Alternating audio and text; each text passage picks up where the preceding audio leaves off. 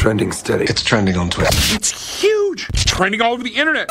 Scotty on US 99. All righty, ready for three things you need to know. This is what's floating around the interwebs today, Scotty. So, TikTok, let's talk the talk for a second, the TT, if you will. They're going to be limiting, I don't know if, uh, about you, but I know that I get sucked in. Most adults do, but so do kids. So, they're going to be limiting kids that are underage to only 60 minutes at a time, which seems like a long time. However, check your screen time notifications that pop up because I'm sure we've been scrolling longer than that. So, they're going to start limiting kids 12 and under won't be able to keep using it unless a parent or guardian punches in a code, and 13 and up can enter their own code, but it still gets alerts.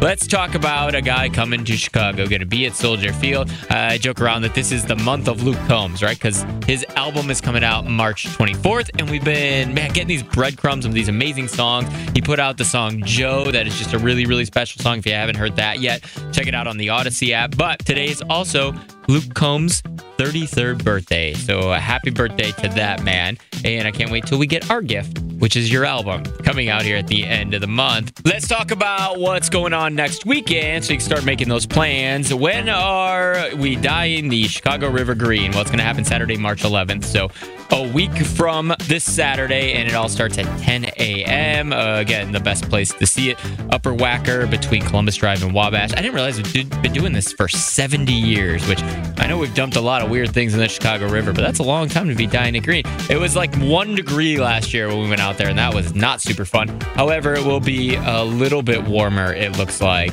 uh, as of now. It's obviously still a week away, but as of now, we're going to be closer to that 35 degree mark.